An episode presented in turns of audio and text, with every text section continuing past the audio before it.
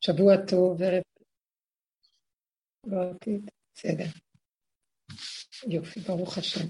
אז הנה אנחנו מתכנסות, מתכנסים, מי ששומע. אה, אולי מישהי רוצה להתחיל עם איזו שאלה או מישהו שיעלה משהו? אם יש לכם משהו להגיד. כן, הרבנית, יש לנו שאלה, לי ושיר, בדיוק כשקראנו את העלון, אז רצינו, אה, עלתה לנו שאלה ש... כן. אה, אומנם שחוזרת מהפרשה, שפסוק שאת מדברת עליו הרבה, על הברכה שיעקב נתן אה, לעשו, סליחה, שיצחק נתן לעשו, שתפרוק, שכחתי את הפסוק, איך הולך, שתריד, תפרוק עול מעליך, וכל פעם תראי, זה הולך, את כן. אומרת את זה כל הזמן. תראי. כן. כן. אז אה, זהו, ואז זכרתי שהרבה שמעתי אותך אומרת את הפסוק הזה בהקשר אה, לדרך, וזהו, רציתי רק ככה, רצינו לדעת איך, אה, איך, איך זה בא לידי ביטוי ביום-יום באמת במעשה. כן, כל הברכה לאחר יעקב קיבל את הברכה הראשונה, אז אה, הוא כביכול אה, קיבל את העיקר. עשיו בוכה, איך יכול להיות שהוא לקח את הברכה ואין לך ברכה אחרת בשבילי?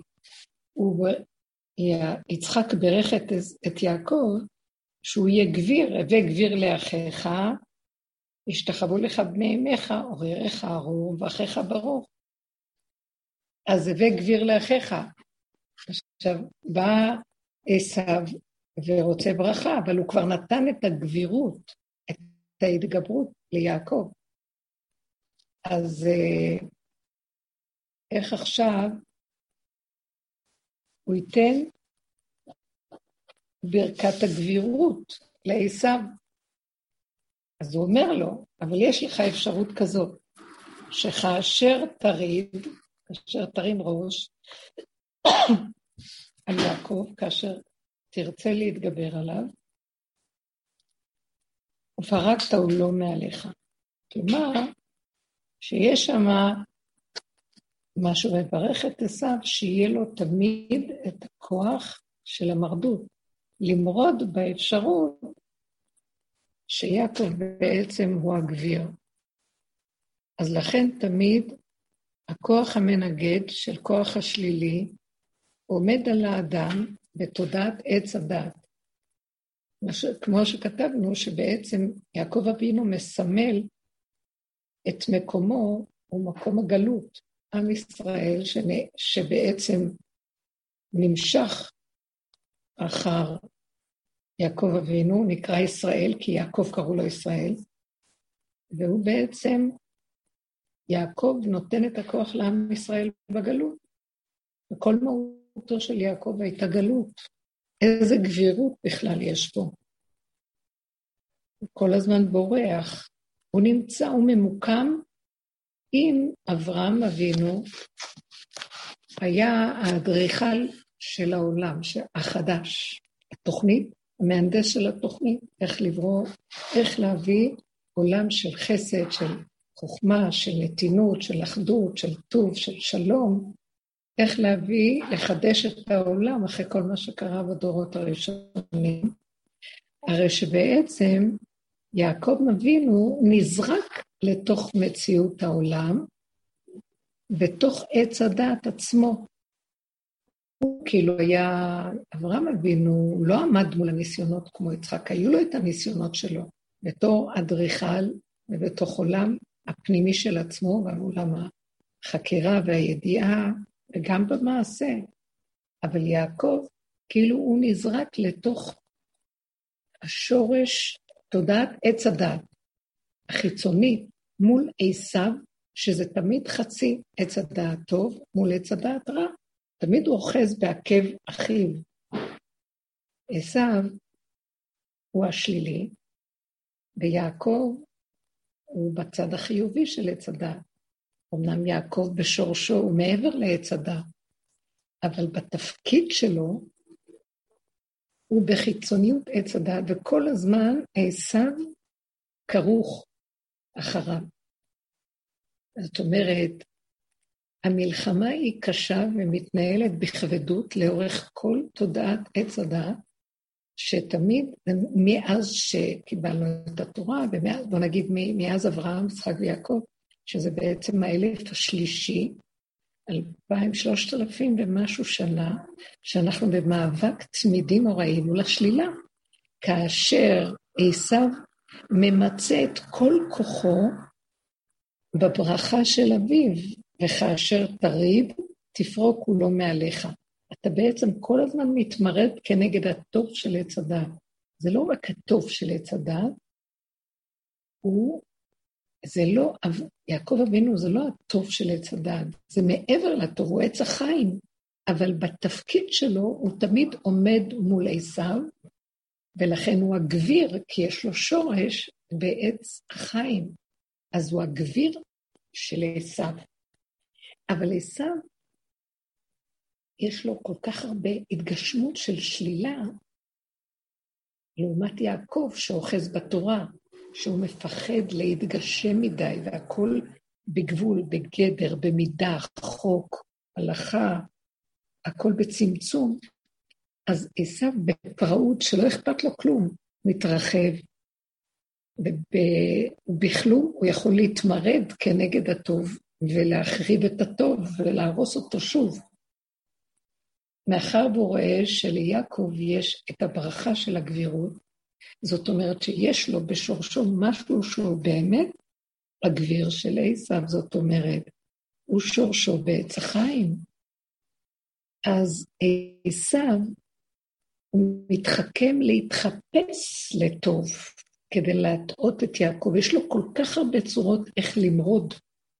אז זה לא רק בצורה של הכוחנות ומלחמות, ולקראת הסוף הוא יבוא בדרגות של נאורות ושל חוכמות ושל כביכול חסד וטוב, אבל תמיד בתוך המחשבה שלו, מה שאומרים חסד לאומים חטאת, שגם החסד שהוא חושב לעשות, תמיד יש לו משהו, מה יצא לי מזה שאני אוכל בסוף להשתלט ולהתגבר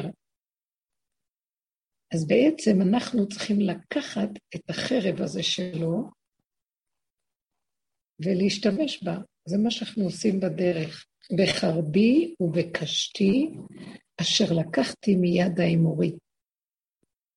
זאת אומרת שאנחנו צריכים לקחת, להתמרד בעצמנו, לקחת ולמרוד בתודעה כולה של עץ הדעת, לא רק של עץ הדעת רע מול הטוב, כי כל כולה היא רע בעצם.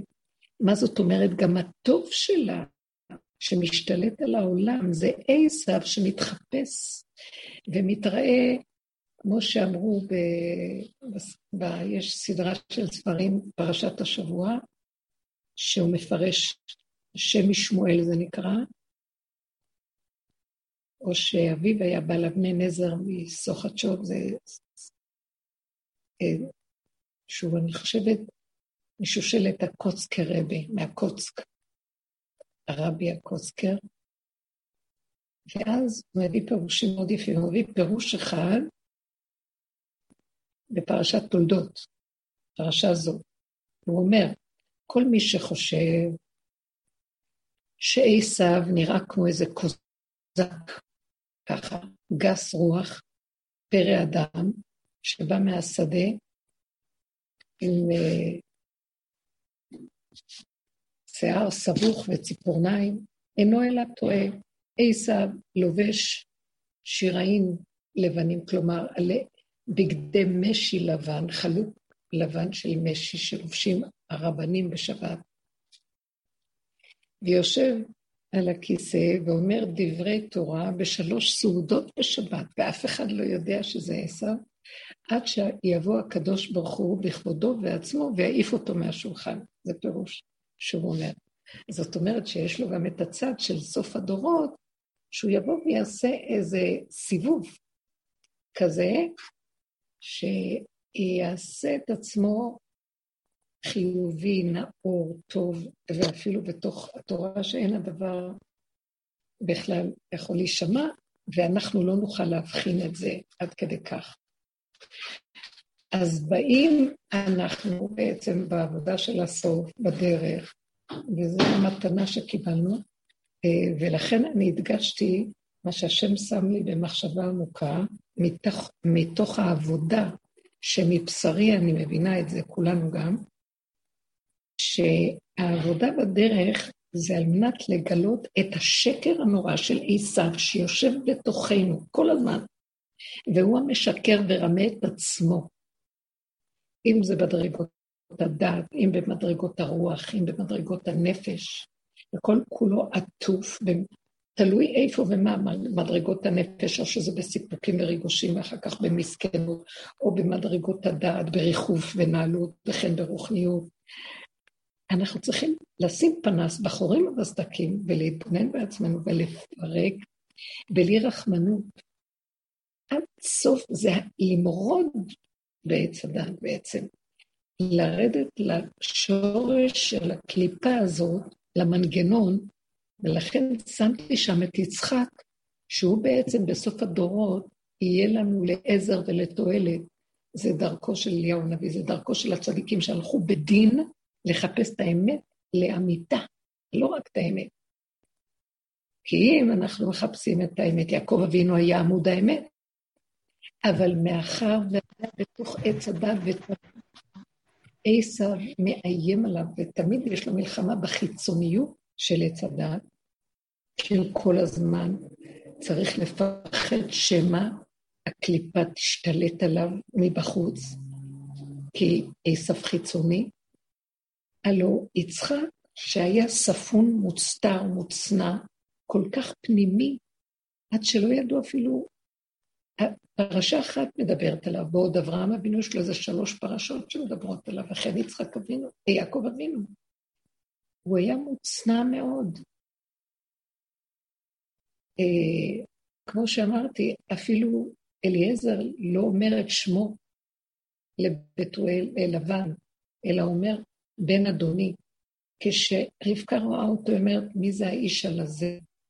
גם התורה כותבת בפרשה הזאת, וילך האיש הלוך וגדול. זאת אומרת, עד כי גדל מאוד. האיש הוא, הוא מכונה כאיש חשיבות, אבל מוסתר. הוא, הוא לא פחד יצחק, הוא יודע שהחיצוניות של הקליפה אין לה סוף, כי זה לעומת זה יעקב ועשו, עשו ויעקב, יעקב ועשו.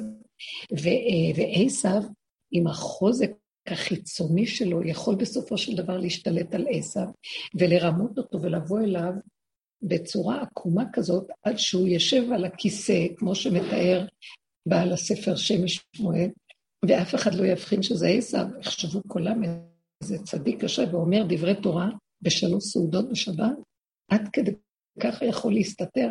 בא יצחק ואומר, אז אין סיכוי, אני יורד לשורשים שלו. שורשים שלו נמצאים במקום שאי אפשר בכלל להבין. שורש פורה ראש ולענה, אה, כמו שאמרנו בפרשת האזינו, שהוא מתאר איפה זה שורש הנחש. ראש פתמים אכזר. הוא כמוס, הלא הוא כמוס וחבוי עמדי. זה נמצא בשורשים, על כן יצחק יורד גם כן. כמוס ומוצנע, כמו הקליפה. אותו כוח נדרש. זו ריכוזיות מאוד גדולה שהעולם לא נמצא שם, אלא השורש של כל דבר. מהו אותו שורש? שימו לב. אם יעקב אבינו היה האמת, והוא כל הזמן חיפש איפה האמת, כדי לא להתבלבל מהעולם, אבל העולם בכל אופן מבלבל, והאמת יכולה להתלבש כמו שאמרנו, ויכולה לרמות אותנו ולא נשים לב. יצחק, בואו אני אסביר את זה, וגם כתב, שאני נתן לי לכתוב את זה בצורה הזאת, שיצחק לא היה נאבק כלפי חוץ בדבר, כי בהיאבקות מול הדבר זה מגדיל אותו, וזה לא נגמר. אלא היה מבין, הוא היה נכנע ורפוי, הוא מוותר כלפי חוץ, אולם בפנים עיקר עבודתו הייתה לחפש איפה האמת לאמיתה, לא רק איפה האמת. זה לא האמת בין השקר לאמת, זה האמת לאמיתה. מי מסתתר מאחורי השקר? הוא נכנע לשקר ואומר, אבל לא, מאחורי השקר יש בורא עולם חי וקיים, שהוא זה שמנהל את הכל. אם כן, הוא לא נכנע לשקר, כמו שיעקב היה יכול להיכנע לשקר, או חס וחלילה. יכול לברר, לא להיכנע, אבל הוא יכול גם להיכנע חס וחלילה, בלי לשים לב. או שיברח ממנו. אבל אצל יצחק אבינו היה משהו אחר. הוא היה נשאר שם, נכנע כביכול לשקר, ורואה שמאחורי השקר מחפש את השם בכבודו ובעצמו. איפה נקודת האמת המסתתרת בתוך השקר? אז הוא לא היה בורח מן השקר, הוא היה מסתכל לעומק, לעומק, לעומק, ומזהה, הנה נקודת אמת. וזה רק מי שמרוכז בשורשים בצורה פנימית יכול, זאת אומרת, אמונת אומן, זה אמונה פנימית אמיתית שלא להתבלבל מכלום, שהוא אומר, אם יש כאן שקר, משהו מחזיק את השקר הזה, מה מחזיק אותו? אז הוא לא עושה מלחמה עם השקר, אלא הולך לחפש את מה שמחזיק את השקר. ואין לך ניצחון יותר גדול מזה בעצם. כלפי חוץ כביכול נראה שהוא נכנע, אבל כלפי פנים הוא מעלה כל דבר ומחבר את זה לשורשים, ומגלה את השם שנמצא בכל דבר. וזה עבודת אחרית הימים. כי השקר יהיה כל כך גדול פה, והוא יתפשט בעולם עד שלא נוכל בכלל לזהות. ולכן אסור לנו להאמין לשום דבר בעולם, לא לשלילי ולא לחיובי. כל עוד זה תודעת עץ הדת והחיצוניות של העולם. אז מה נעשה? נפסיק לתת ממשות למציאות העולם, ולא לחיובי ולא לשלילי, זה לא משנה, גם החיובי. נחפש את הנקודה הפנימית, שזה הידיעה והאמונה, שמהכל, כל מה שזז ונע פה, משהו מניע אותו. מה זה שמניע אותו? אפילו שהוא עטוף באלף דברים. אם הוא מתגלה חיצונית, ואם הוא נע, ויש לו איזו נקודת חיות כלשהי, זה הבורא עולם שמחיה אותו. נמצא שבכל דבר, אפילו שתהיה הקליפה הכי קשה, אם אני לא נותן לה ממשות, שזה ההתייחסות הרגשית, כעס, שנאה, פחד, או אהבה, כלום. רק מחפש לעומק את השם שבדבר. אני מתרכז ואומר, יש כאן נקודת אמת, אבא זה הכל אתה. אין כאן לא קליפה ואין כאן לא שלילה ואין כאן לא חיוב ואין כאן שום דבר. יש רק אותך בנקודה הזאת, זה, זה משהו של הכרה פנימית ומחויבות פנימית להתחבר לנקודת האמת בלי שום ספק.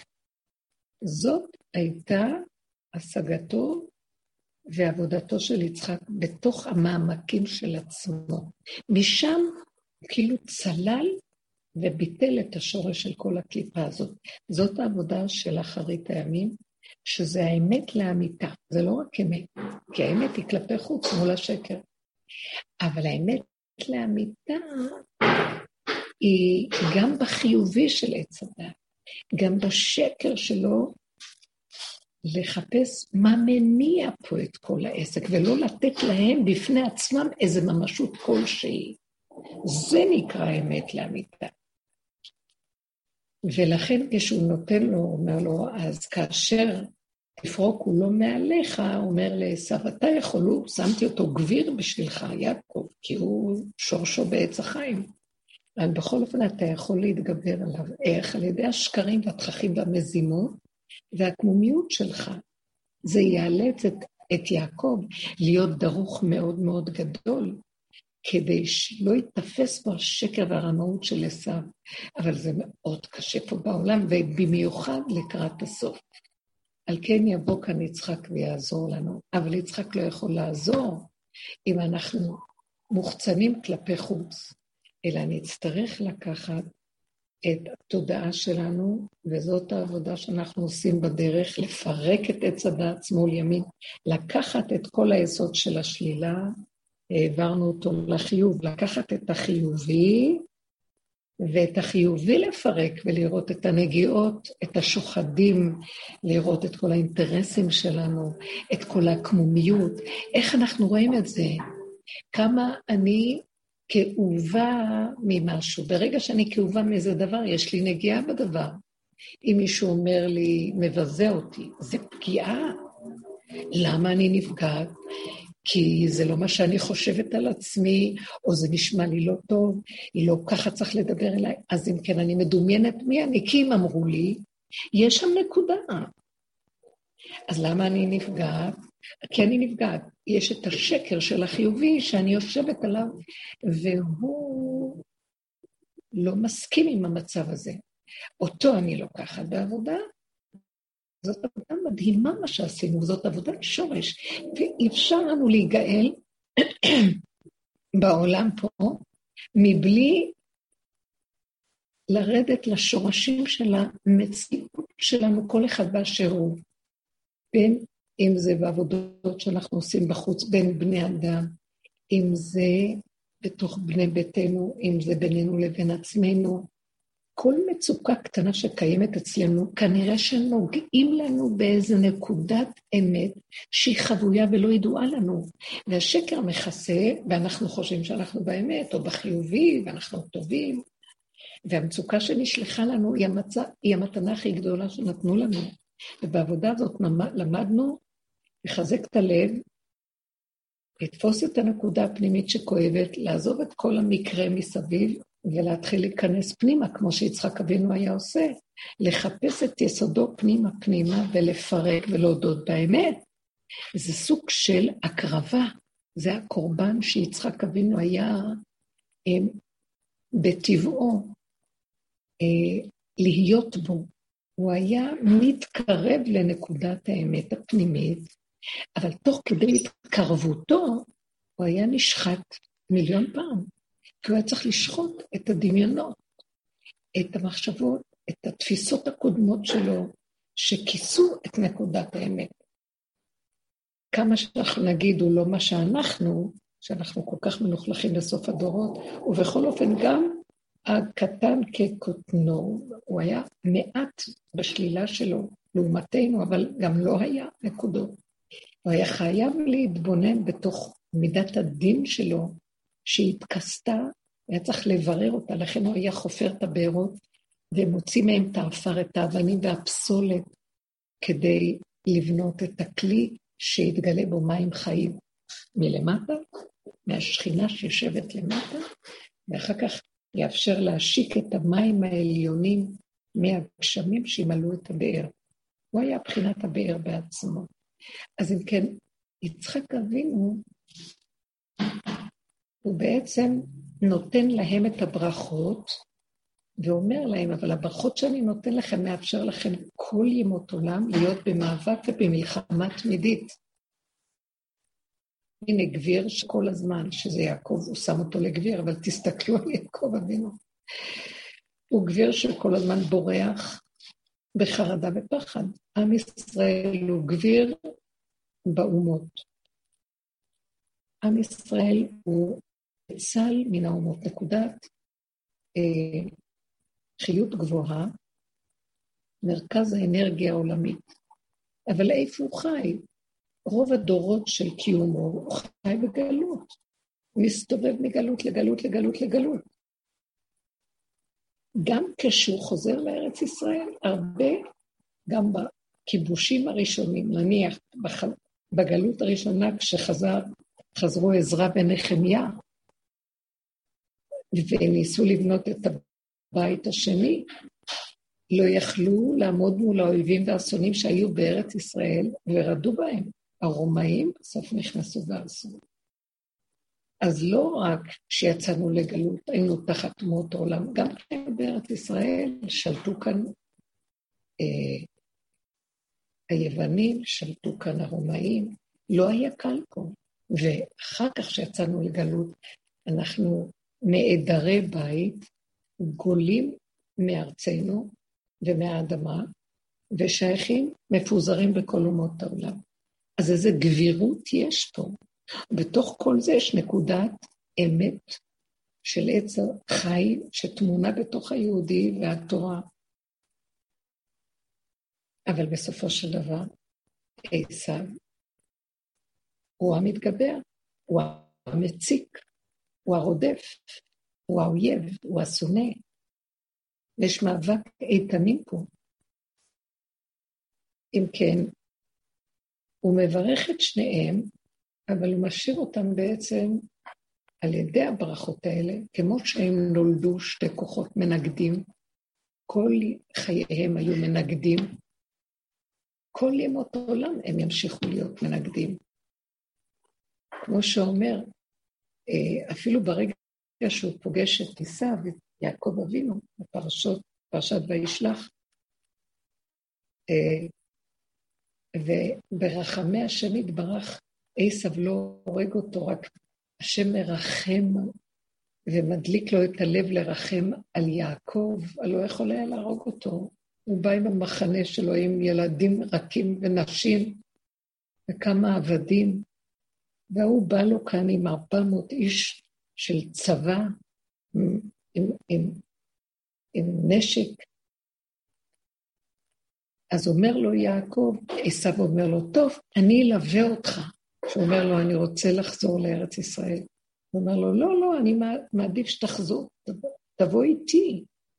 אז הוא אומר לו, לא, לא, למה שאדוני יבוא איתי? יש לי ילדים רכים וצאן.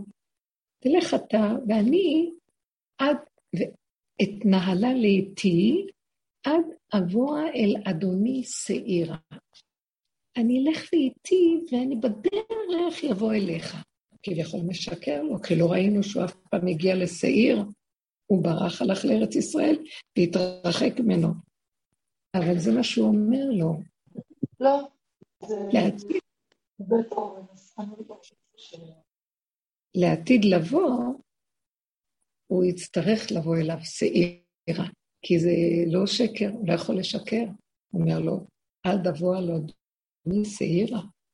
זאת אומרת, הוא ברח יעקב, אבל סוף הדורות, המלחמה כבדה בין שני הכוחות, כאשר הכוח של עשיו מתגבר ביותר. תקשיבו, תסתכלו על העולם איך הוא נראה. בואו תגידו לי, אם תרבות המערב לא משתלטת בכל עבר, ואין לך אתר פנוי מכל התרבות הזאת, והשתלטה לכל, עובר, לכל, לכל עבר, גם אם נגיד שאנחנו לוקחים את החומר ומקדשים אותו, יתבלבל הכל. תרבות עשיו בעיצומה, תרבות המערב בעיצומה, ואפילו, הדוגמה הכי קטנה, ואנחנו כולנו חשופים לזה ומכירים את זה, אין לנו הכשר, יש לנו הכשר של האוכל, אנחנו מכשירים זה לעומת זה, אבל אין לנו הכשר על המסעדה, יש לנו הכשר על אוכל. תרבות המסעדה, נכון שהמסעדות כשרות, אבל עצם תרבות לאכול במסעדה היא נוגדת את היסוד של עם ישראל, שהוא יותר צנוע, מוצפן, מוסתר, יש לו תרבות פנימית, אשתם יושב אוהלים, אז אמנם אנחנו, עשב מתלבש בתרבות, ובמקסימום שאנחנו יכולים לעשות, אנחנו מכשירים את האוכל, כמו שהתורה רוצה מאיתנו. אבל להכשיר את המסעדה, התורה לא הכשירה לנו. אז אנחנו בעצם בתרבות עשיו מכשירים את האוכל, אבל הוא משתלט עלינו מצד אחד. זה כמו בסעודת אחשורוש, שכל חכמי ישראל הלכו והשתתפו בסעודה, כי אחשורוש הכשיר את כל האוכל. נתן לחכמי ישראל אוכל כשר ויין כשר, אבל עצם זה, מרדכי התנגד שהם יבואו בכלל לסעודה. הוא אמר להם, זה לא האוכל שאתם אוכלים או היין, זה עצם ההשתתפות במציאות המשתה של אחשוורוש. זאת הבעיה, ועל זה יש חרוניו.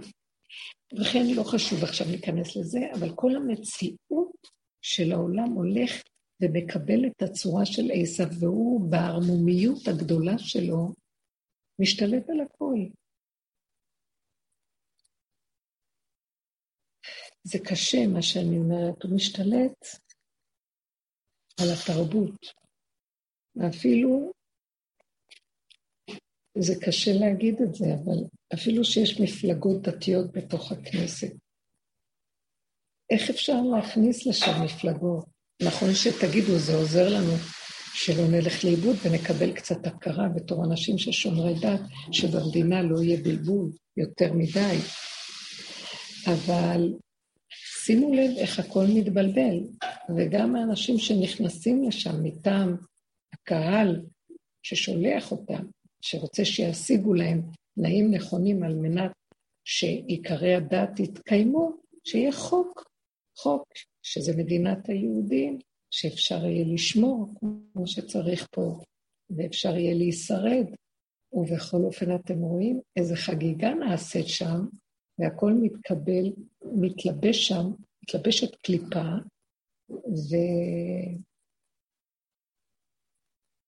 ואנחנו, יש שאלות גם על אנשים שנמצאים בתוך המערכת הזאת, שהם שומרי דת, שיכולים להתלכלך ולהתקלקל מכל מה שקורה שם, שזה חשיבה של אומות העולם, חוק של אומות העולם שהמדינה הולכת בו, אה, המציאות של האפשרות לגנוב כספים או להזיז, דברים, שלא יהיה יושר, כי זה נמצא שם כל הזמן בחשיבה הזאת.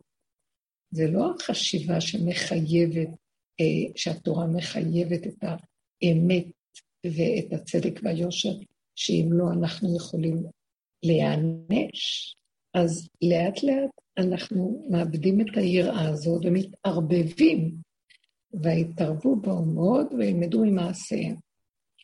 אז יש תמיד סכנה, ותראו איך העשב בנאורות שהוא מתלבש, ובמשפט כביכול שהוא מתלבש, ובכל ההנהגה כביכול הדמוקרטית שהוא מתלבש, הוא מסתובב ומסתובב עם הסיבובים שלו, ובלי משים אנחנו נכנסים בתפיסה שלו. על כן יהיה חייב, מקומו של יצחק אבינו, לבוא לקראת הסוף, שהוא אמר, בלתי אפשרי, אין פשרות. אם נמשיך להחצין במלחמה של דבר מול דבר, הלכנו לאיבוד. אנחנו הולכים לאיבוד, זה ברור. כולנו מרגישים את זה. בייחוד מי שנכנס בדרך הזאת, שהיא הדרך של לקחת את הפנס ולהשתלשל פנימה כמו יצחק, כמו שאליהו הנביא היה מחפש את עצמו, כמו עבודת הנביאים, נביאי אמת שחיפשו עד הסוף, ולהסתכל ולראות את השקרים של עצמו ולברר את עץ הדת ולנפות ולפרק ולפרק ולפרק, עד שהוא מוצא את הנקודה של האמת, הפגם שלו, ומודה בה. זו, ביסוד של העבודה, המקסימום כמעט שאנחנו יכולים להגיע, להודות בשלילה שלנו, להודות שאני מלאה עפר ואבנים ובוץ.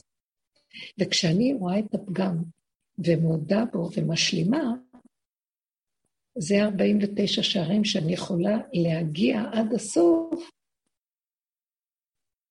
זה דורש בהקרבה, וזה העקדה של הישות, של שקר הישות, שקר של האישיות, של השקר של עץ הדת, שלבושה עלינו בתרבות שלנו, את כל זה לפרק ולהביא אותו עד למקום של להכיר באמת ולהודות, אז אני לא נלחם מול השלילה שלי, אני לא נלחם מול הפגם, אני מודה בו.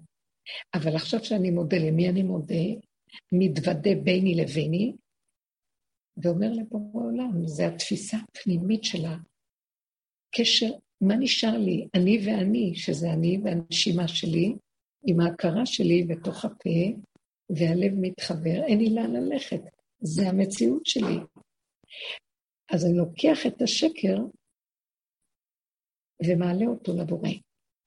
לוקח את הפגם ומתוודה לפניו, מקריב אותו. זה כמו עבודת ההקרבה של הקורבנות, שהיו מתוודים על הקורבן. פה מתגלה נקודת האמת לאמיתה, שהיא, אני לא יכול להיות אחרת. זה מה שאני, זה מה שהאני שלי, הוא לא יכול להיות אחרת, רק אם אתה תבוא ותפרק לו את הקליפה, תחזיר אותי לשורשי, שזה עץ החיים, ואתה הוא עץ החיים.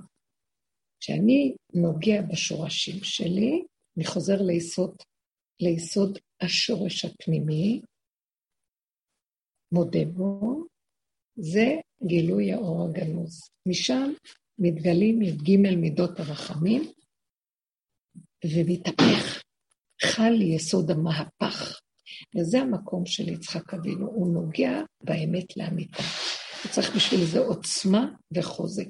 והפחד שנקרא פחד יצחק, זה הפחד הכי גדול שיש לו, שמא הוא יאמין לחיובי שלו, וישכח את יסוד האמת לאמיתה, שזה הבורא שנמצא בתוך כל נקודה ונקודה.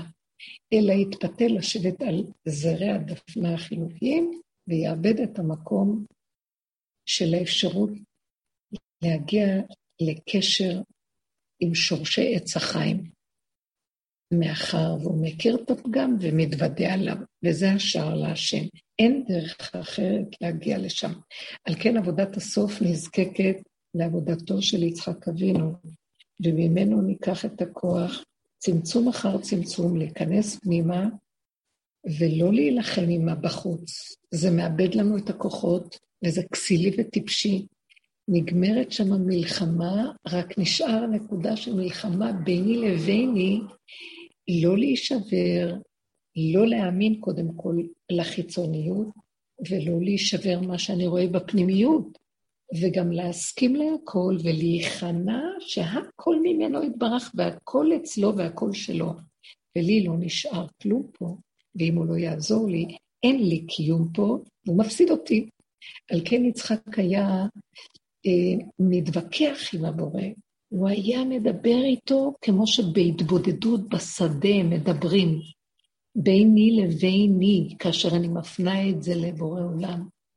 עד שנגיע להכרה בהתבודדות פנימית, אני יכולה להגיע למקום שאני קוראת לבורא עולם רשע.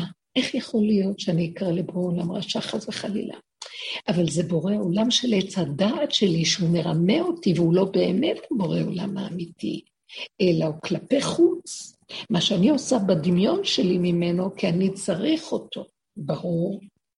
או זה בורא עולם, כרגע בתפיסה של עץ הדעת. אבל מי שמחפש אמת לאמיתה, גם זה דמיון. ומאחוריו מסתתר הבורא האמיתי. הוא מחפש אותנו שנחפש אותו, כמו אבא שמסתתר ומחפש שהילדים יגלו אותו, ואומר, ניצחוני בניי. וזה יצחק אבינו עד לסוף של הסוף.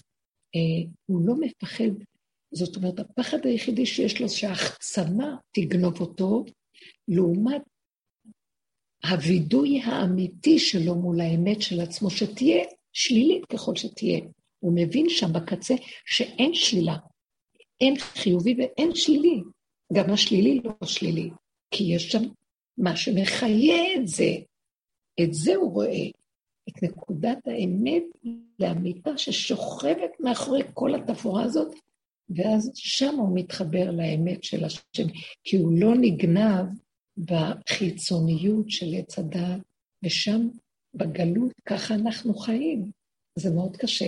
על כן אמרו חכמים, חכמי התורה הקדושים אמרו, הלוואי אותי עזבו ותורתי שמרו בגלות. דהיינו, אל תחפשו אותי, כי אתם תדמיו, תדמיינו אותי, ואל מי תדמיוני, יאמר השם. אין לכם, אתם מדמיינים. לכו עם החוקים, ותדעו בידיעה כללית שאני קיים. מי אני? לא תוכלו לזהות. כי בחושך של הגלות יש הסתרה, וגם יש הדמיה גדולה ואפשרות ללכת לאיבוד בדמיון.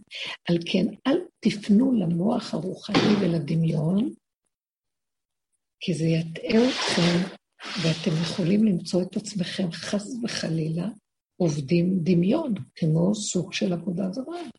אפילו שאתם תמימים ומחפשים אותי. אני רואה אתכם, אני יודע שאתם מחפשים אותי, אבל בקשה מכם, אל תתרחבו שם על הרוחני, על חיפוש האלוקות, זה לא מתאים. אז מה אנחנו עושים בעבודה שלנו? מפסיקים לחפש את החיובי ואת האלוקות שמאחורי החיובי. ומה אנחנו עושים? אדרבה ואדרבה, מפרקים את החיובי הזה לרסיסי רסיסים ומגלים את השקר שלו. ויש איזה שלב שכביכול נעלם לי השם, שהייתי רגילה.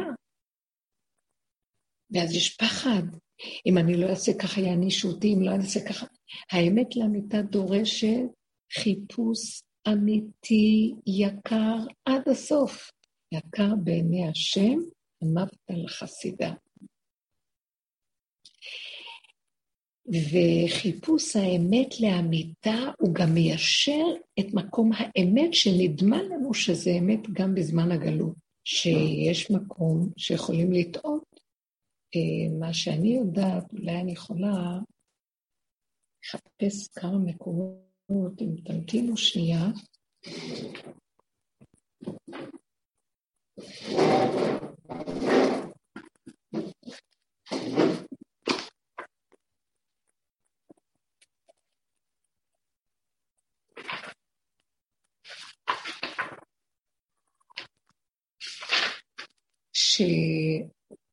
שישנם מקומות, זה פשוט בהשגחה שנפל לידי איזה משהו שקראתי, אז אני נזכרתי, השם עוזר לי, כי זה לא ממני, זה ממנו, אני לא יודעת כלום, אבל ממה שאני ראיתי שזה פתאום עכשיו יכול להתחבר. שהוא אומר ככה, שכשזה מגיע ליסוד האמת, אם יש, הלוא מה שאנחנו תמיד צריכים להקשיב לחכמים, ועשית ככל אשר יורוך, אבל אם יש אדם שנכנס באמת, תלמיד חכם, שנכנס באמת וחוקר לעומק באמת, ונוגע ביסוד האמת, ורואה שדברי הרב אינם באמת כמו האמת שהוא מגלה, כי הוא נראה לו שהוא הגיע לנקודת אמת יותר גדולה, אז ככה הוא אומר כאן, זה הטז בהקדמה לשולחן ערוך, כתב, במקום שזה בא לנקודת האמת, כשמחפשים הלכה לאמיתה, להש... להעמיד את תילה, את התורה על טירה, על תילה ולהוציא הלכה לאמיתה של תורה, אין חולקים כבוד לרב. זאת אומרת, שאם הרב אומר דבר שזה אמת, אבל לך יש, האדם תפס, זה צריך להיות אדם בעל מדרגה. ובעל אה, ידיעה גדולה וצדיק, אז הוא לא יכול, הוא לא, לא תגיד דבר, אמרו לך, אתה לא יכול לבוא ולסתור מה שהחכם אומר לך, הוא לא מוצא אותה מספקת אצל רבו, אז אין חולקים כבוד לרב במקום הזה, זה דבר שצריך להבין אותו. זאת אומרת, שהוא אומר כאן, אה, עוד דבר שאני יכולה להגיד, שהיינו שהיו, יש מקום בתורה שהתלמידים חולקים על רבם, שהם עוד קטנים, הם לא כאלה גדולים כמו רבם. וכותב גם הרמב"ן בהקדמו, בהקדמה שלו לספר מלחמות השם, ש... שאם, שהתלמוד אצלנו, כך אני אקרא מה שהוא כותב, כי יודע כל לומד תלמודנו, בתלמוד, בגמרא, שאין מפר... שאין במחלוקת מפרשיו ראיות גמורות ולא ברוב קושיות חלוטות. זאת אומרת שהגמרא היא פתוחה ומאפשרת לכל אחד לבוא ולחקור ולבוא וללמוד ולבוא להשיג כפי ידיעותיו, ואין מוחלטות שזה יהיה ככה ולא ככה. זאת אומרת שאם אנחנו באים אם בא אחד וחוקר לעומק ורואה משהו, הוא יכול על דעת, על דעת הסברה שלו, אם הוא מוכיח אותה נכון, להתנהג כפי שזה נראה לו, כי הוא תופס שיש כאן נקודת אמת. לא כל אחד יכול לעשות את זה כמובן, וגם בעוד מקומות שאנחנו יכולים, אה, כי תורת, אה, כותב כאן גם אה, באיזה מקום, שתורת אמת היא ואין מחניפים בה לשום אדם. זאת אומרת, יש גם בעוד מקום שאחד החכמים אמר, אני לא, אני שומע מה שדברי חוכמתך אומרת, אך זה איתי כל דבר שאינו נראה בעיניי, אפילו אמר אותו ישוע בן נון, אני לא מציית לו. זה לא שהוא לא רוצה לציית לו, אלא זאת החוכמה של התורה. שגם זה שלא, שמצא את האמת, נקודת האמת היותר גדולה, כשהוא אומר את זה, יכול להיות שזה יהיה רבו. אם רבו מחפש אמת, אז הוא יישמע ויסכים שתלמידו אומר אמת, ואין לו מה שנקרא אה, שכבודו אה, נפגע, בגלל שכולם כאן מחפשים את האמת, והם מודים, או, זאת נקודת אמת יותר גדולה. זאת אומרת, צריכים להיות כאן אנשים שהולכים בדרך האמת, והם עובדים בדרך הפנימית שלהם. הם לא יכולים, אנחנו שהולכים בדרך העמוקה, אנחנו לא יכולים לחלוק, חס וחלילה, על רבנים או על חכמים, אבל בעבודה הפנימית שלנו, שאנחנו נוגעים בנקודת אמת לאמיתה, בחקירת המידות, כי אצלנו זה לא בדעות של ההלכה, חס וחלילה, אנחנו לא נוגעים שם, אלא אנחנו נוגעים במידות, באישור המידות, וכשנוגעים בנקודות אמת פנימיות, מתגלה לנו לבד איפה נקודת האמת. ואז הנקודה הזאת, היא מוליכה אותנו, וקשה לנו להקשיב למשהו אחר שהיה קודם, שזה היה הרף של האמת שהוא, ש, שכולם מובילים, אלא יש לו את האמת הפנימית המדויקת שלו, שהוא עבד ונגע בה, והגיע עד לעומק של מה שהוא יכול להגיד, והוא יודע בנפשו שזאת האמת, אז אין משוא פנים פה, צריך ללכת לפי נקודת האמת של עצמו. וזה לא דבר לבוא להתווכח עם השני או השלישי, זה לא כמו בהלכה, שיושבים חכמים ובדעות הם מתווכחים, הם מחפשים את האמת שבדעות. אצלנו זה בעבודת המידות, אנחנו חופרים בבאר עמוק עמוק עמוק, ומגיעים לנקודות אמת גדולות מאוד, שאנחנו מודים על השקר, שזו האמת הכי גדולה שיש, ומדייקים לנו הדברים בצורה מאוד דקה ועדינה, וכתוצאה מהדיוק הזה מתחיל להיות אצל כל אחד שהולך לעומק בעבודה, אמת שהוא לא מוכן לוותר עליה, שהיא שייכת לו באמת. ואף אחד לא יגיד לו משהו אחר, רק אם יבוא איזה חכם, איש אמת יותר גדול. אבל כרגע, בינו לבינו, הוא נוגע בנקודות האמת הכי גבוהות של עצמו, הסוף של מציאותו, הפגם הכי גדול, ואין לו משהו אחר. במקום הזה מתבטלים לו כל האסכולות הקודמות, והוא מתחיל לחיות עם אמת פנימית של עצמו, ושם הוא מגלה את בוראו, כי הוא נגע בנקודה הפנימית, זה בורא אמת. על זה נקרא מה שאומר לנו התרנגול בקול השביעי, בפרק שירה, פרקי שירה.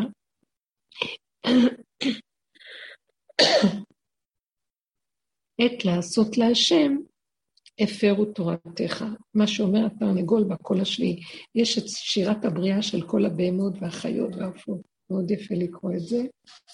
אז התרנגול אומר, במקום מה שכתוב שבגלות השם אומר על ביותי עזבו ותורתי שמרו, יקום התרנגול בקול השביעי, שזה הסוף, ההודעה באמת, זה עבודת יצחק עד הסוף בשורשים, ויגיד, עת לעשות להשם הפרו, אה, לא את התורה חלילה, הפרו תורתך, הוא אומר, אבל זה לא שמפרים את התורה, כי התורה לא תשתנה, אבל הרובד החיצוני, שהוא לא מדויק מספיק כתוצאה מזה שלא חפרו לעומק וניקו את המידות, אז זה משפיע על הדעות, אז הדעות לא מספיק צלולות, ואין לו לדיין רק מה שעיניו רואות.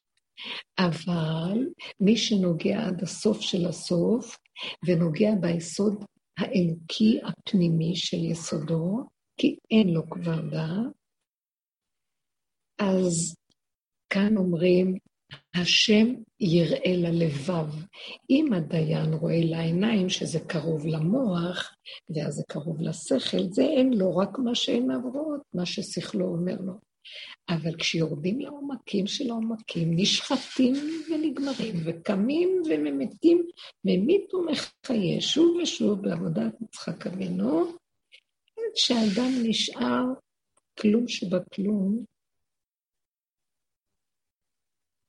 האדם הזה, הוא לא יכול לשקר יותר לעצמו, והוא חייב ללכת עם הקול הפנימי שלו, שבוקע ממעמקים, אשרי אדם כזה, והשכינה מתגלה מבפנים ומפירה את, במרכאות, ההוראה הקודמת שהוא הלך על פיה, כי היא לא מדויקת, זאת יותר מדויקת, מה שיש לו עכשיו. וזו עבודה נפלאה שדורשת חוזק ודורשת עומק, או נגיד דורשת עומק ודורשת חוזק, ודורשת כוח הקרבה גדול, כמו סוג של מסירות נפש שאפילו יותר גדול מהנפש. כמו שאמרנו באחד השיעורים, עד שנגיע למקום שכבר אין לנו יותר נפש. וי עבדה נפש, גם נפש עבדה. ההתרגשות, הקליפה של המידות, אה, אז כבר גם המסירות נפש נעלמת. כי אם נפש יש, אז יש מסירות נפש. וכשגם הנפש נגמרת, אז מסירות נפש למה לי? אז מה כן נשאר שם? הגולם. ומדרגת היחידה, ששם כבר לא מדברים על מסירות נפש, אין מה למסור. יש את האמת לאמיתה, איך שהיא. זה המקום של הסוף. ויצחק אבינו הגיע למקום הזה, גם האבות עבדו ככה בדרגה הפנימית שלהם, אבל בתפקידם, יצחק אבינו היה לו תפקיד כזה, ואנחנו יכולים לקבל את הכלים ממנו. אנחנו לא יכולים לקבל את המדרגות שלהם, כי כל האבות עבדו בדרגות כאלה, אבל בתפקידם הם התמקמו במקום אחר. התפקיד אנחנו כעם ישראל הולכים אחרי התפקיד של לעבוד ומקבלים מהם. ויש לנו כוח בעבודתנו לפי תפקידם.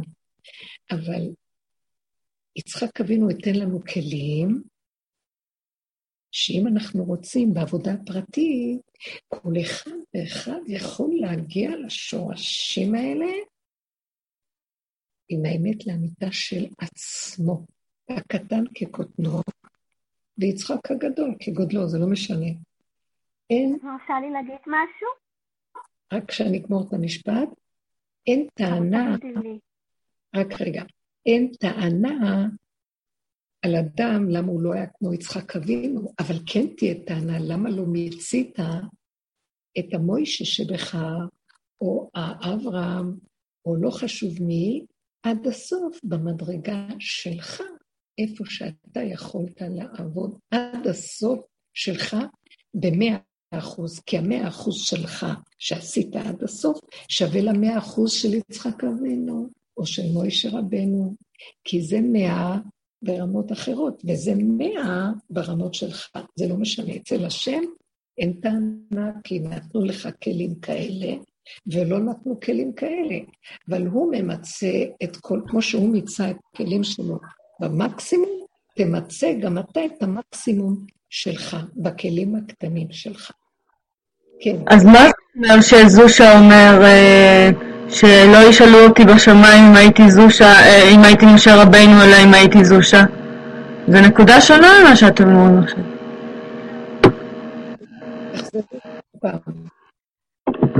רב זושה אמר שאחרי 120 לא ישאלו אותו למה הוא לא היה משה רבינו, ישאלו אותו למה הוא לא היה רב זושה. זה נקודה לא, כי... זה לא סותר? למה?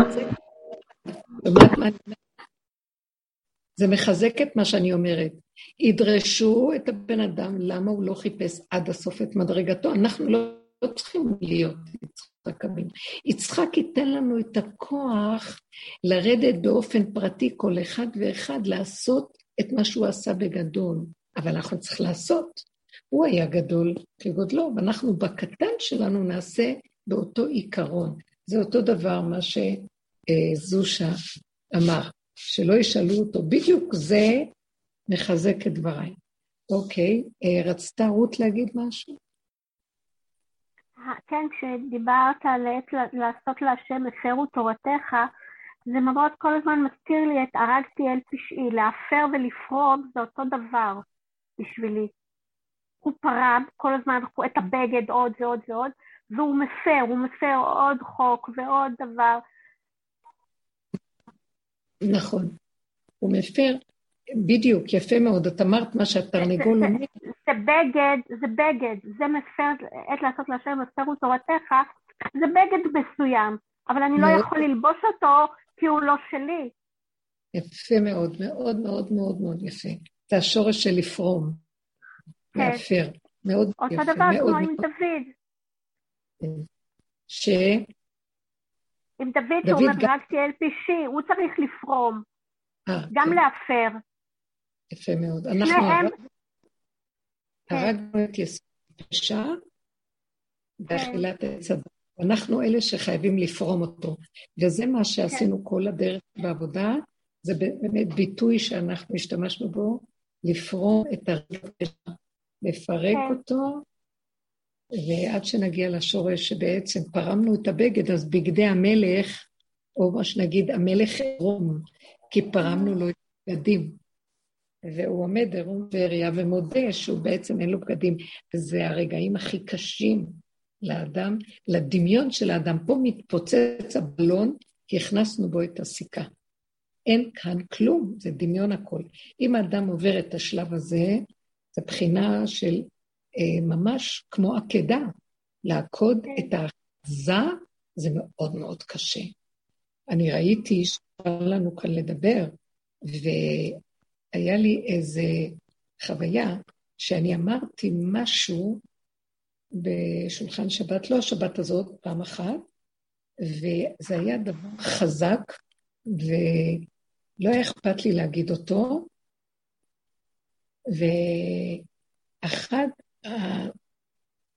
מי שישבה לידי, היא סובבה את הפנים.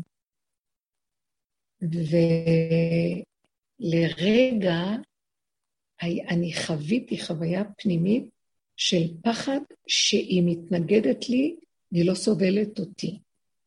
ואני חוויתי את החוויה. כן. זה ערך, פתאום אין לך ערך. ממש, היא לא אה, מעריכה, ואז היה לי פחד שלא מעריכים אותי, ואני נבהלתי לשנייה, אני כל כך קלטתי את זה, שאני מתאר, אמרתי את הדבר כל כך חזק לרגע, ואחרי רגע התגובה שלה הראתה לי שבעצם אני לא כזאת חזקה. בשנייה אחת מאוד היה חשוב לי שהיא תשים, שתסכים לי. ואז כשזיהיתי את השנייה הזאת, ויתרתי ואמרתי לעצמי, אז שלא תסכים, לא אכפת לי, כי זאת האמת, אוקיי? אחרי שלוש, שתי דקות, היא מסובבת את הפנים אליי ואומרת לי, אמא, אני קלטתי, הייתי עושה בדיוק כמוך. כל מה שאמרת נכון. אתם צריכים להבין איזה שמחה התפשטה לי ואז ראיתי, בשלילי כבר אמרתי, לא אכפת לי, אני אלך עד הסוף עם האמת. וכשהיא אמרה לי שהיא הסכימה לי, ראיתי איך אני, וואו, מתרככת, וכל כך כיף היה לי שהיא הסכימה לי, וראיתי איך אני עוד יותר בסכנה מהחיובי ממה שההתחלה. אז בכל מקרה, ראיתם את הניסיון הקטן, בכמה דקות עברתי את כל המעגל ואמרתי, אין לך תקנה, ואחר כך צחקתי. אתם מבינות מה אני מדברת? כן, כן, זה, זה, זה רגעים הכל, אבל אם נפתח המוח... רגעים, זה וואי, רגעים. וואי. רגע אחד, לא אכפת לי, יצאתי עם כל האמת, כי לא יכולתי אחרת. רגע שני, נפל עליי חרדה שלא יסכימו איתי, מה עשית?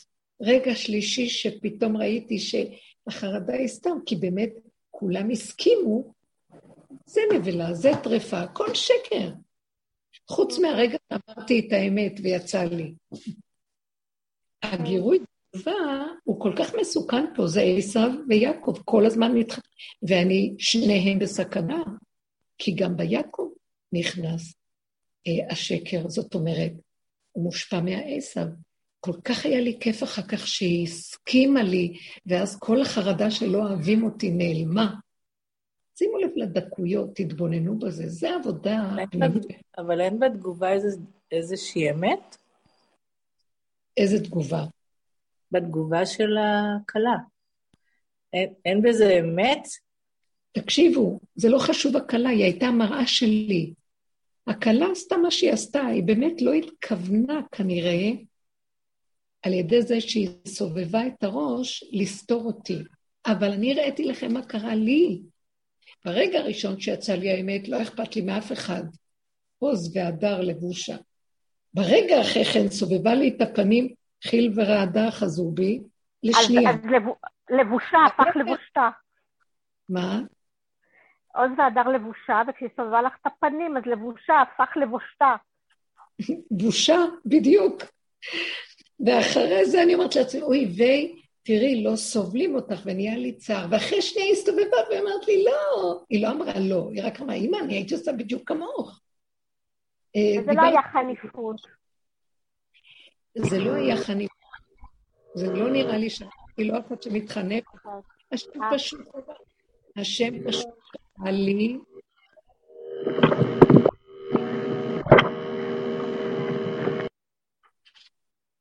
יש רעשים. הראה לי את עצמי, ואז ראיתי... מי שרוצה להגיד משהו, אז מי ששאלה את השאלה על... כאשר תריד, תפרוק כולו מעליך. זה היה גנץ, אפרת? כן, כן, רבנית, כן. כן. וואו, תשובה יפה, תודה. ואנחנו משתמשים בעבודה הזאת, אנחנו מבחינת העשב, בואו נמרוד בעשב עצמו.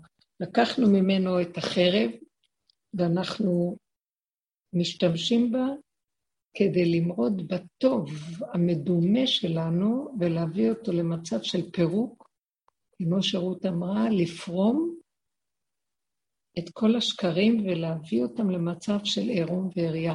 ואדם שעומד מול עצמו זה כמו עקדה, זה עוקדים אותו. הוא עכשיו צריך להיפרד מכל הדמיונות שלו, מהחיובי שלו. זה רגע של פחד, פחד יצחק היה לי. כמו שאני חוויתי את הפחד לשנייה, על ידי זה שהיא הסתובבה, שאני לא רצויה, לא אהובה, שאני נעזבת, שאני ננטשת. זה, זה פחד קיים אצל האדם. אל תתביישו להודות בנקודות שלכם ביניכם לבין עצמם. ברוך השם שזה לא הולך החוצה. ברוך השם שזה לא אחרים רואים. זה אתם בתוככם. אל תתביישו, תחפשו, ואל תהססו לעמוד. רב אושר היה אומר את הביטוי הזה, עד שלא יישאר חוט מפריד ביניכם לבין בוראכם. ממש עירום ועריה בהכרת הפגם זה מול בורא עולם. רק זאת עבודה יקר בעיני השם, אמרת לחסידה. זה הכי אהוב אצל השם, כי זאת האמת לאמיתה. ובמקום הזה אין חולקין כבוד לשום דבר, רק לאמת. וכל האמיתות הקודמות שהיו לנו נופלות, כי יש את האמת הכי גדולה פה. זאת האמת שזה המקום שבו מתגלה האור הגנוז זה המקום שהעבודה של הסוף תהיה חייבת להביא אותנו אליו. זה רב אושר. מוכרחה לומר כמה מילים, זה ה... לא רק רב אושר, גם התלמידים האמיתיים שלו, זה, אבל זה ללא משוא פנים, זאת אמת, שחבר'ה, בינינו לבין עצמנו אנחנו כאן מקושקשות הרבה. אנחנו מתעסקות עם העולם, יש לי מסר להגיד. אנחנו יותר מדי עם העולם ועם הקשקושי מילים ודיבורים. זה בבשר החי. שום דבר לא יעמוד מול האמת הזו. שום דבר בעולם לא יניא אותי מן האמת. כשאני רואה את הפגם ורואה מה גורם לי שאני לא ארצה את האמת, הפחד שהשני לא יאהב אותי, זה כבר ההתחלה של הודעה באמת הכי קשה. שאני מכורה לתשומת לב של אנשים, ורוצה אהבה מהם. מי הם כאן כולם שייתנו לי אהבה? הלוא אנחנו משקרים לעצמנו, ואנחנו אחר כך מתמכרים לזולת ומתחנפים ומרצים, מתקרבנים, מתמסכנים ומשקרים על מנת לזכות לאיזה טיפה של אהבה ממישהו, בשר ודם שרוח, רגע אחד פה, רגע אחד בקבר. מי זוכר את כל אלה שעברו פה ואינם? ואנחנו ככה נראים, אז uh, על מה אנחנו מדברים כשאנחנו אומרים השם, השם, השם? הכל זה מס שפתיים, דיבורים. אין השם. השם זה רק כשאתה מסתכל על השד שבתוכך, ומסתכל ומודה בו, ואין לך דרך אחרת.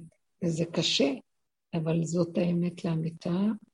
היא הכי קשה בעולם, נשחטים שם כמה וכמה פעמים. אבל זו הדרך היחידה להרפות אחיזה מהעולם, מהדמויות, מהאנשים, מהדפוסי התנהגות, ממה שאנחנו אה, רגילים בתרבות שלנו, זו תרבות אנשים חטאים, ואנחנו כלולים בתוך זה. על כן אין עצה ותושייה בכלל מה נלך עכשיו לעשות מלחמות בעולם מול האייסף של העולם, מי יכול לשרוד שם? זה דמיון שגדל והתגשם ואי אפשר להילחם איתו, אבל אנחנו יכולים בתוך היסודות הפנימיים שלנו, שם אנחנו יכולים לנצח את המערכה. והניצחון הכי גדול זה הכרה באמת, להודות בפגם. ומהפגם הזה משתחרר המשמעות של המילה פגם. מתפרק, נפרם, אין כלום. אין לא שלילי ולא חיובי, הכל זה קורע עכביש, אין שום דבר. יש את המציאות של איך שזה ככה, הרגע הזה. וזה המקום שאנחנו מחפשים אותו, שם מתגלה הפעימה של החיות של בורא עולם, נשמת כל חי בתוך הדופק של האדם, והאדם לא יודע אפילו, הזהות מתבטלת לו, אין לו מציאות עצמית בכלל. הלוואי ונגיע למקום הזה. הלוואי. יש לכם עוד שאלה? זה נראה לי שזה, במהלך הדורות עשו את זה יותר גברים, את העבודה הזאת מנשים, כמו הבעל שם טוב, כמו רבי נחמן, כמו הרבי ביקורת, כמו, כמו אה, רב אושר. עשו את זה יותר גברים, נשים מטבע הדברים יותר מקושקשות ומקושטות. אז... אה, נכון. מבחינת האיזון, אם, אם גברים, זו אותה, אותה עבודה, אם גברים יעשו, זה ישפיע על הנשים, חשבתי. רגע, אני חושבת, אני סוברת אחרת. אוקיי, הגברים עשו את עבודה... בסדר. מה את אומרת? אם גברים עשו את עבודתם בכל הדורות בתיקון הדעת עצמה, אנשים יצטרכו לעשות את זה מבשרי, מבשר החי. אם בכל הדורות הגברים הם בחינת, כמו נגיד תהליך ההיריון, הלידה עצמה, האישה תצטרך לעשות את זה מהבשר החי. כלומר, לרדת למקום הזה של עד הסוף אה, עיבוד הישות.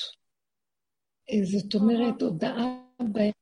זה נכון שקשה מאוד לעשות את העבודה הזאת, ונשים מקושקשות, זה נכון.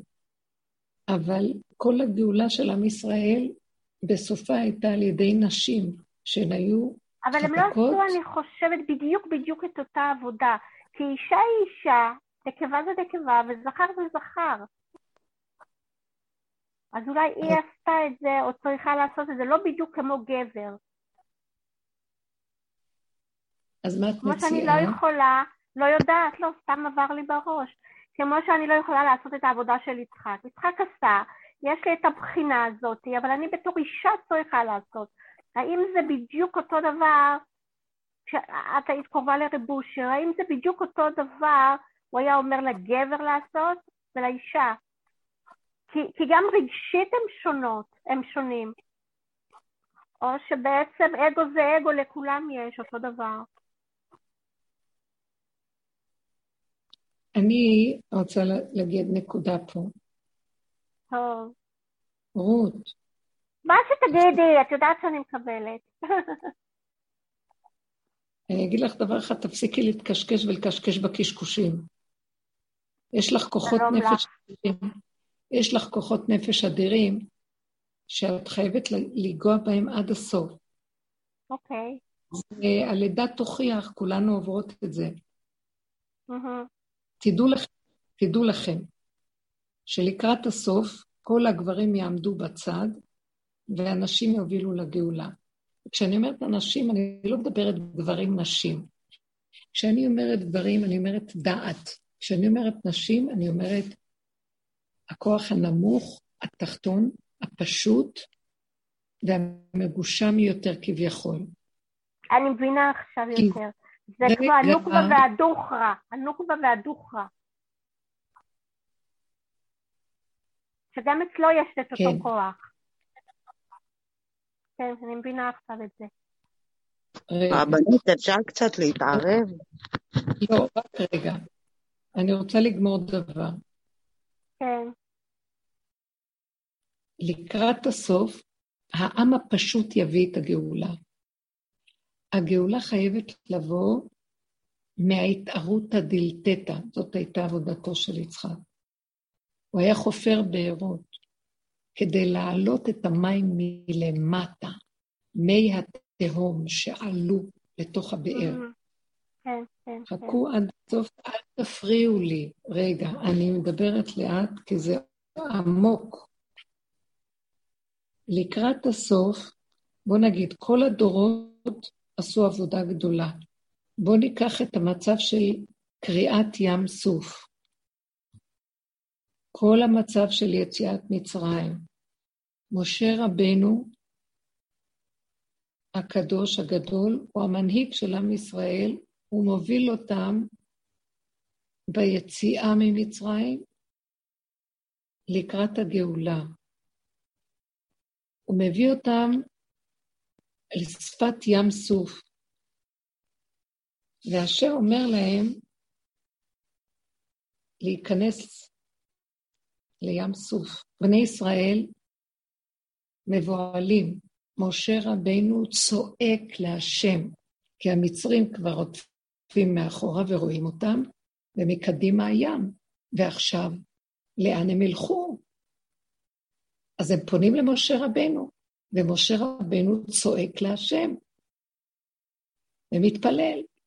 אומר לו השם, מה תצעק אליי? דבר אל בני ישראל וייסעו. אז חז"ל אומרים, זה לא הזמן לתפילה. בעתיקה קדישא מילתא טליא, הדבר תלוי ברובד העליון של מציאות האור הגנוז. אז זה לא קשור אם תתפלל עכשיו, זה לא מתאים. רק מה הוא אומר לו? תקשיבו עד הסוף. דבר אל בני ישראל וייסעו. זאת אומרת, אתה, תקשיבו טוב טוב, משה רבנו תישאר מאחורה, ובני ישראל ילכו מלפניך לתוך הים. עכשיו אני לא רוצה אותך. משה רבנו שתוק, אל תתפלל, תעמוד בצד, לך מאחורי כולם. אתה לא מנהיג עכשיו. עם ישראל, אני צריך אותו. הוא זה שייתן לי את נקודת מסירות הנפש לתוך המים. זוז הצידה, ואתה לא תנהיג אותם עכשיו. אני רוצה שהם יראו לי את המסירות שלהם. ואז אני, בדרגה של עתיקה קדיש, האור הגנוז, יתגלה עליהם. שמעתם? ולכן אני אומרת, העבודה הזאת, תקשיבו, ואם אתם לא תתפסו את מה שאני אומרת, ורות, את הלא קשורה כן, לנקודה הזאת, רק בשם, ובשם שלך יש, בשם כן. שלך יש את הכל. לכי עד השורש, שזה רות, שורש, ועד, בלי להתקשקש על נשים וקשקושים כאלה. ואנחנו... שכחתי בכלל מה אמרתי. ועד הסוף, הנקודה היא כזאת, פשוטי העם יובילו את הגאולה. נשים פתיות כמונו, בגלל שאנחנו הכי סובלות, העומק של הסבל של הנוקבה בכל הדורות הוא בל יתואר. מרדות, עבדות, מכות, כאבים, צער, אין להם הכרה בכלל. הם בעצם, אם הוא, כמו שהמדרש אומר, סירס את הזכר, הרי את הנקבה הוא הרג. אין לנו קיום כמעט. נשים, אין להם מקום לא להעיד ולא לעמוד בפני איזה משהו. אנחנו תמיד נקבל ונהיה לא מוכרות, לא ידועות, מוצפנות ומוסתרות, כמו יצחק אבינו. במידת הדין והגבורה, אבל לא הדינים הממותקים, רק עצבים ורוגז. על כן, לקראת הסוף, נצטרך לקחת את כל התסכול של החיים ואת כל הסבל, אבל במקום לזרוק אותו על העולם ועל השני והשלישי מצד אחד, ולהתאבד מרוב עצבים, או להשתלט על הגברים ועל העולם בזיכיון שוויון הנשים, איך זה נקרא? שבויות, זיכיון השבויות, זכ... אה, סליחה, שוויון הזכויות, אז אנחנו טיפשות, כי אנחנו מאבדות את הנקודה, צריכים לקחת את הכוח של הצמצום של הסוף. שמתם לב איך נשים חיות היום. הן גם צריכות לפרנס, גם צריכות לנהל בתים וללדת ילדים וגם להיות נשים, וגם להיות רוחניות, וגם וגם חרבון הזכור לטוב. הקדוש ברוך הוא עכשיו דורש, והיה אור הלבנה כאור החמה, הוא נותן לנו איזו תנועה של מכת עידוד לצאת, להוציא מאיתנו את כל הכוחות, להחצין, ויש מתח ולחץ ועצבים מאוד מאוד מאוד גבוהים, כי מי יכול לעשות את הכל? הכוח הזה של המתח הגבוה שאנחנו שרויות בו, זה בדיוק מה שנדרש לעת הלידה. היום אנחנו לוקחות אפידורל ואף אחד לא שם לב איך זה יוצא. אבל זה כי השם כבר אומר, יש כאלה שעשו כבר את העבודה, ואנחנו כבר יכול להיות נמצאים אפילו אחרי. טיפש מי שלא שומע את הדרך הזאת, ואומר, מי שלא שומע, וגם הגברים שהם מסוג הנוקבה, שלא לוקחת את העבודה ומנסה לזכות במשהו בבחירה הפרטית האישית שלה, שגם היא תיכנס מתוך בחירה לנקודה הזאת, ולא מתנת חסד וחינם, שניקח אפידורל וזהו, אלא ממש מתוך לתת את נקודת הסוף בעבודה. כי יש כאן יסוד מאוד מאוד עמוק. אלה יהיו הנשים או העם או החלק הפשוט, היותר נמוך, היותר מגושם, שמהם תבוא הגאולה. כמו שאמרתי לכם, שמשה רבנו הגדול, שהוא מסמל את הדעת שבעם ישראל, יעמוד אחורה. זה מל... כתוב, עמוד האש אה, הלך מאחוריהם. מלאך השם הולך מאחוריהם. ואמרו חכמים, זה היה משה רבנו, הוא הלך מאחוריהם. והעם הלך קדימה, נחשון קפץ לתוך המים. פתחו את הישועה על ידי המסירות הזאת, שלא רואים בעיניים כלום, כי אין לנו מה להפסיד יותר. אם אנחנו, אם האדם מחפש בעבודתו את הנקודה הזאת, והוא לא זורק אותה על השני, ולא מתייפף איתה בשלישי, אלא הוא תופס אותה פנימה כלפי הכרת האמת ומעלה את הכל לבוראו, כי מה עוד נותר לו פה? זה מה שיפתח את השער לגאולה העתידית. ולכן, כל העניין של גברים, נשים, זה הכל דיבורים והגדרות במציאות תודה, האמיתית. תודה, תודה. הזכרת לי לרדת למלכות במקום לחטט למעלה בכתר, בחוכמה. בדיוק, תרדו למלכות, לסוף של הסוף, סוף הדרך של הדרך גם. ותתפסו שם את הנקודה, אל תתביישו, וזו עבודה פנימית, זה עבודת יצחק, בינינו לבין עצמנו, להכיר ולהודות. לא חייבים ללכת לפרסם את זה. אני מספרת לכם את הסיפור הקטן הזה, או כולנו מספרות תמיד בשיעורים את הסיפורים שלנו. לא באים לספר פה את החיובי שהולך לנו, אף פעם זה לא דרכנו. באים לספר את כל האשלו, את כל הג'יפה, את כל ה... כמה אנחנו על הקנטים, את כל הקלקול, השלילה, מה עבר עלינו ומה קרה לנו. הלוא אין חברה שיכולה לסבול מציאות כזאת, ואנחנו כאן הולכים וגם מתהדרים בפגמים שלנו, לספר אותם לכולם. גם צוחקים מהם אחרי שתפסנו את הנקודה. זה עבודת יצחק, שהוא יצחק בסוף על הכל, ותשחק ליום אחרון. וזו עבודה שאנחנו עושים, ומה זה קשור?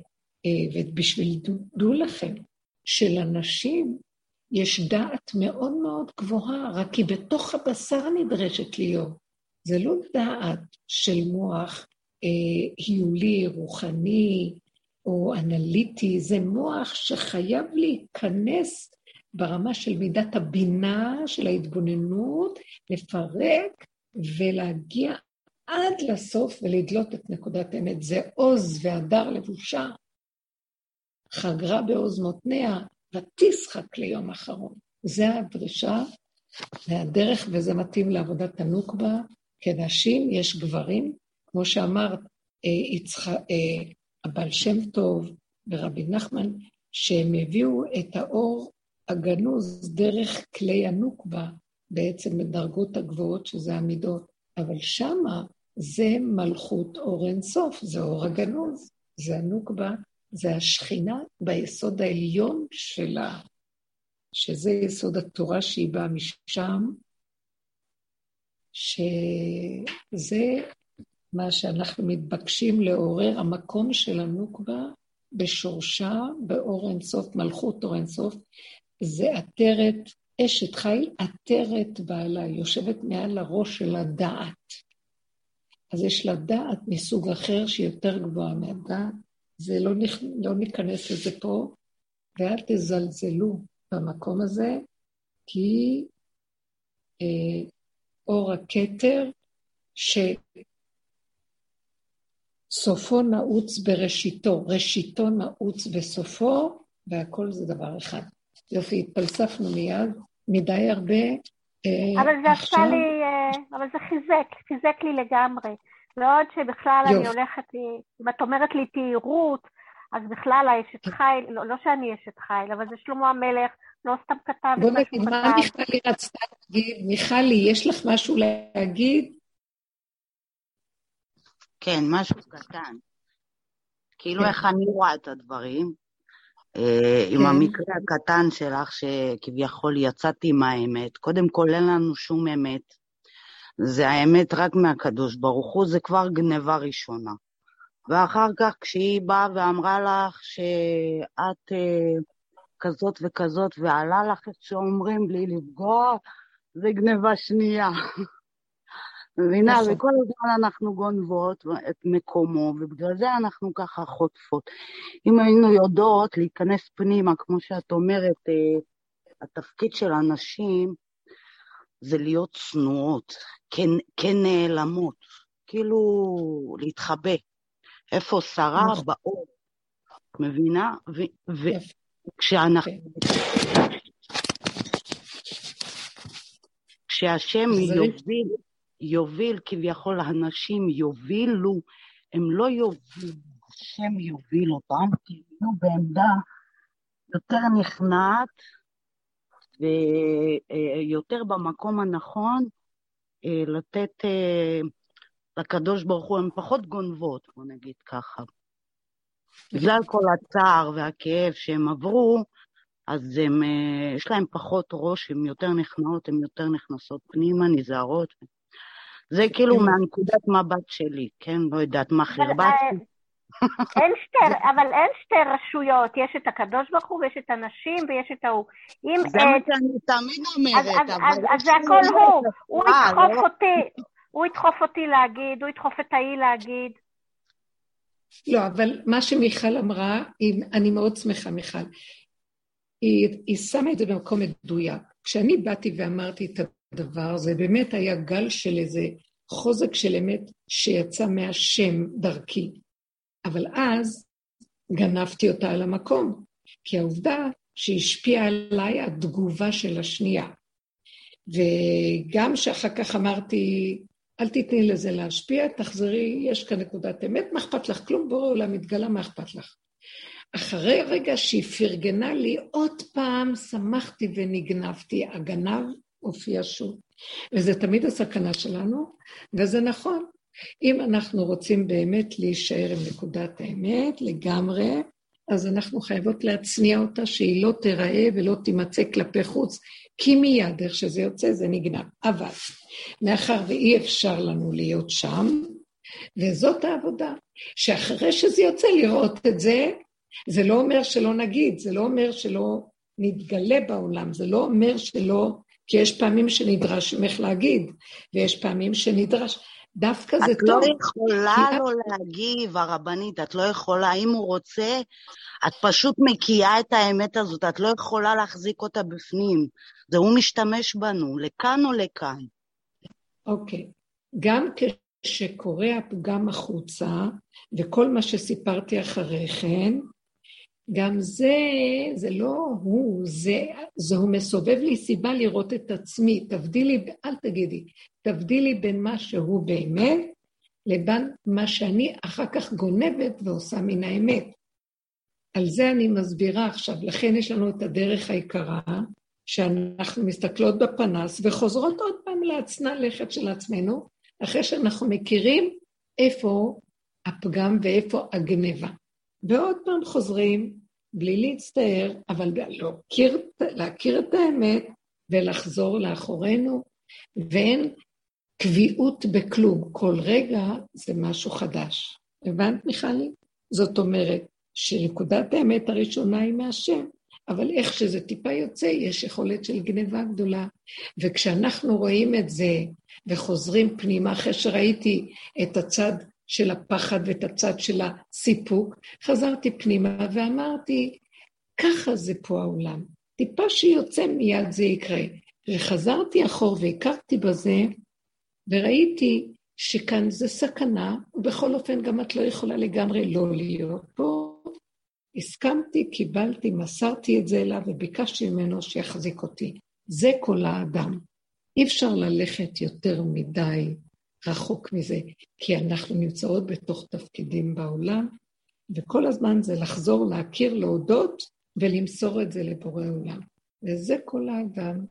כי תמיד יהיה המציאות של האדם והמציאות של האמת לאמיתה בורא עולם. זה רק רגע אחד מבדיל ביניהם. זה מה ש... באמת מאוד יפה איך שאמרת את זה והערת את הנקודה של האמת. שהכל זה בסוף בורא עולם, שמראה לנו גם את עצמנו וחוזרים בחזרה אליו. אז בואו נגיד, הכל לפני והכל אחרי, אין עוד מלבדו. בתוך כל זה יש את העבודה של הכרת הפגם. כי אינו דומה אדם שלא מכיר את פגמיו, וכל הזמן צועק אין עוד מלבדו, אין עוד מלבדו. לבין אדם שרואה איפה הנקודה שזה הוא, איפה הנקודה של הגניבה והשקר, וזה הדמויות של עיסא וכל מה שדיברנו, ואיפה הנקודה לחזור ולהודות באמת שזה האדם שהוא מחזיר את הכל לבורא עולם ומבקש ממנו רחמים. זה כל האדם.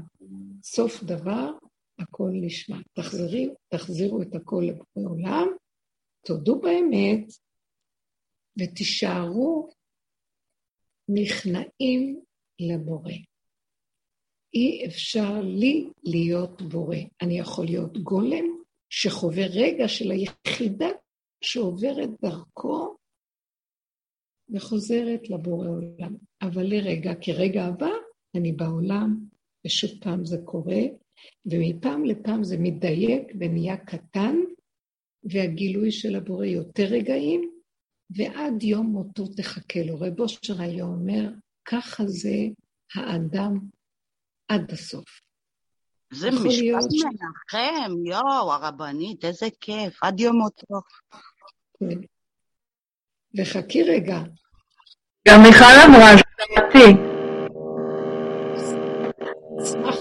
זה, בוא נשמח, מה אכפת לנו חוץ מהרגע? בואו נתמקד ונחיה בנקודה של הרגע, בדריכות. ונקווה שזאת תהיה רגע שחוזרת מהר לעצמה בלי להתפשט רחב בעולם. וזה כל האדם. וזה מרתק.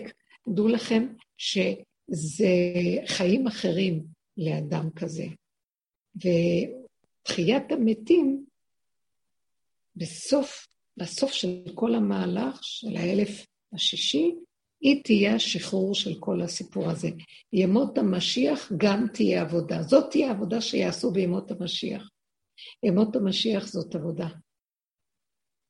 אז יש לנו את ימות המשיח, יש קיבוץ גלויות, שזה הצמצום פנימה, את הביקור הפנימי בתוכנו, יש שזה מלחמות השם שיעשו פנימה, יש את ימות המשיח, שזה כבר הכרה של איפה יסוד האמת, הכרת הפגם ועבודה פנימה, ורגע כזה, רגע כזה, ויש את תחיית המתים, העקדה המוחלטת, ואחריה יקום התחלה של האלף השביעי, משהו חדש.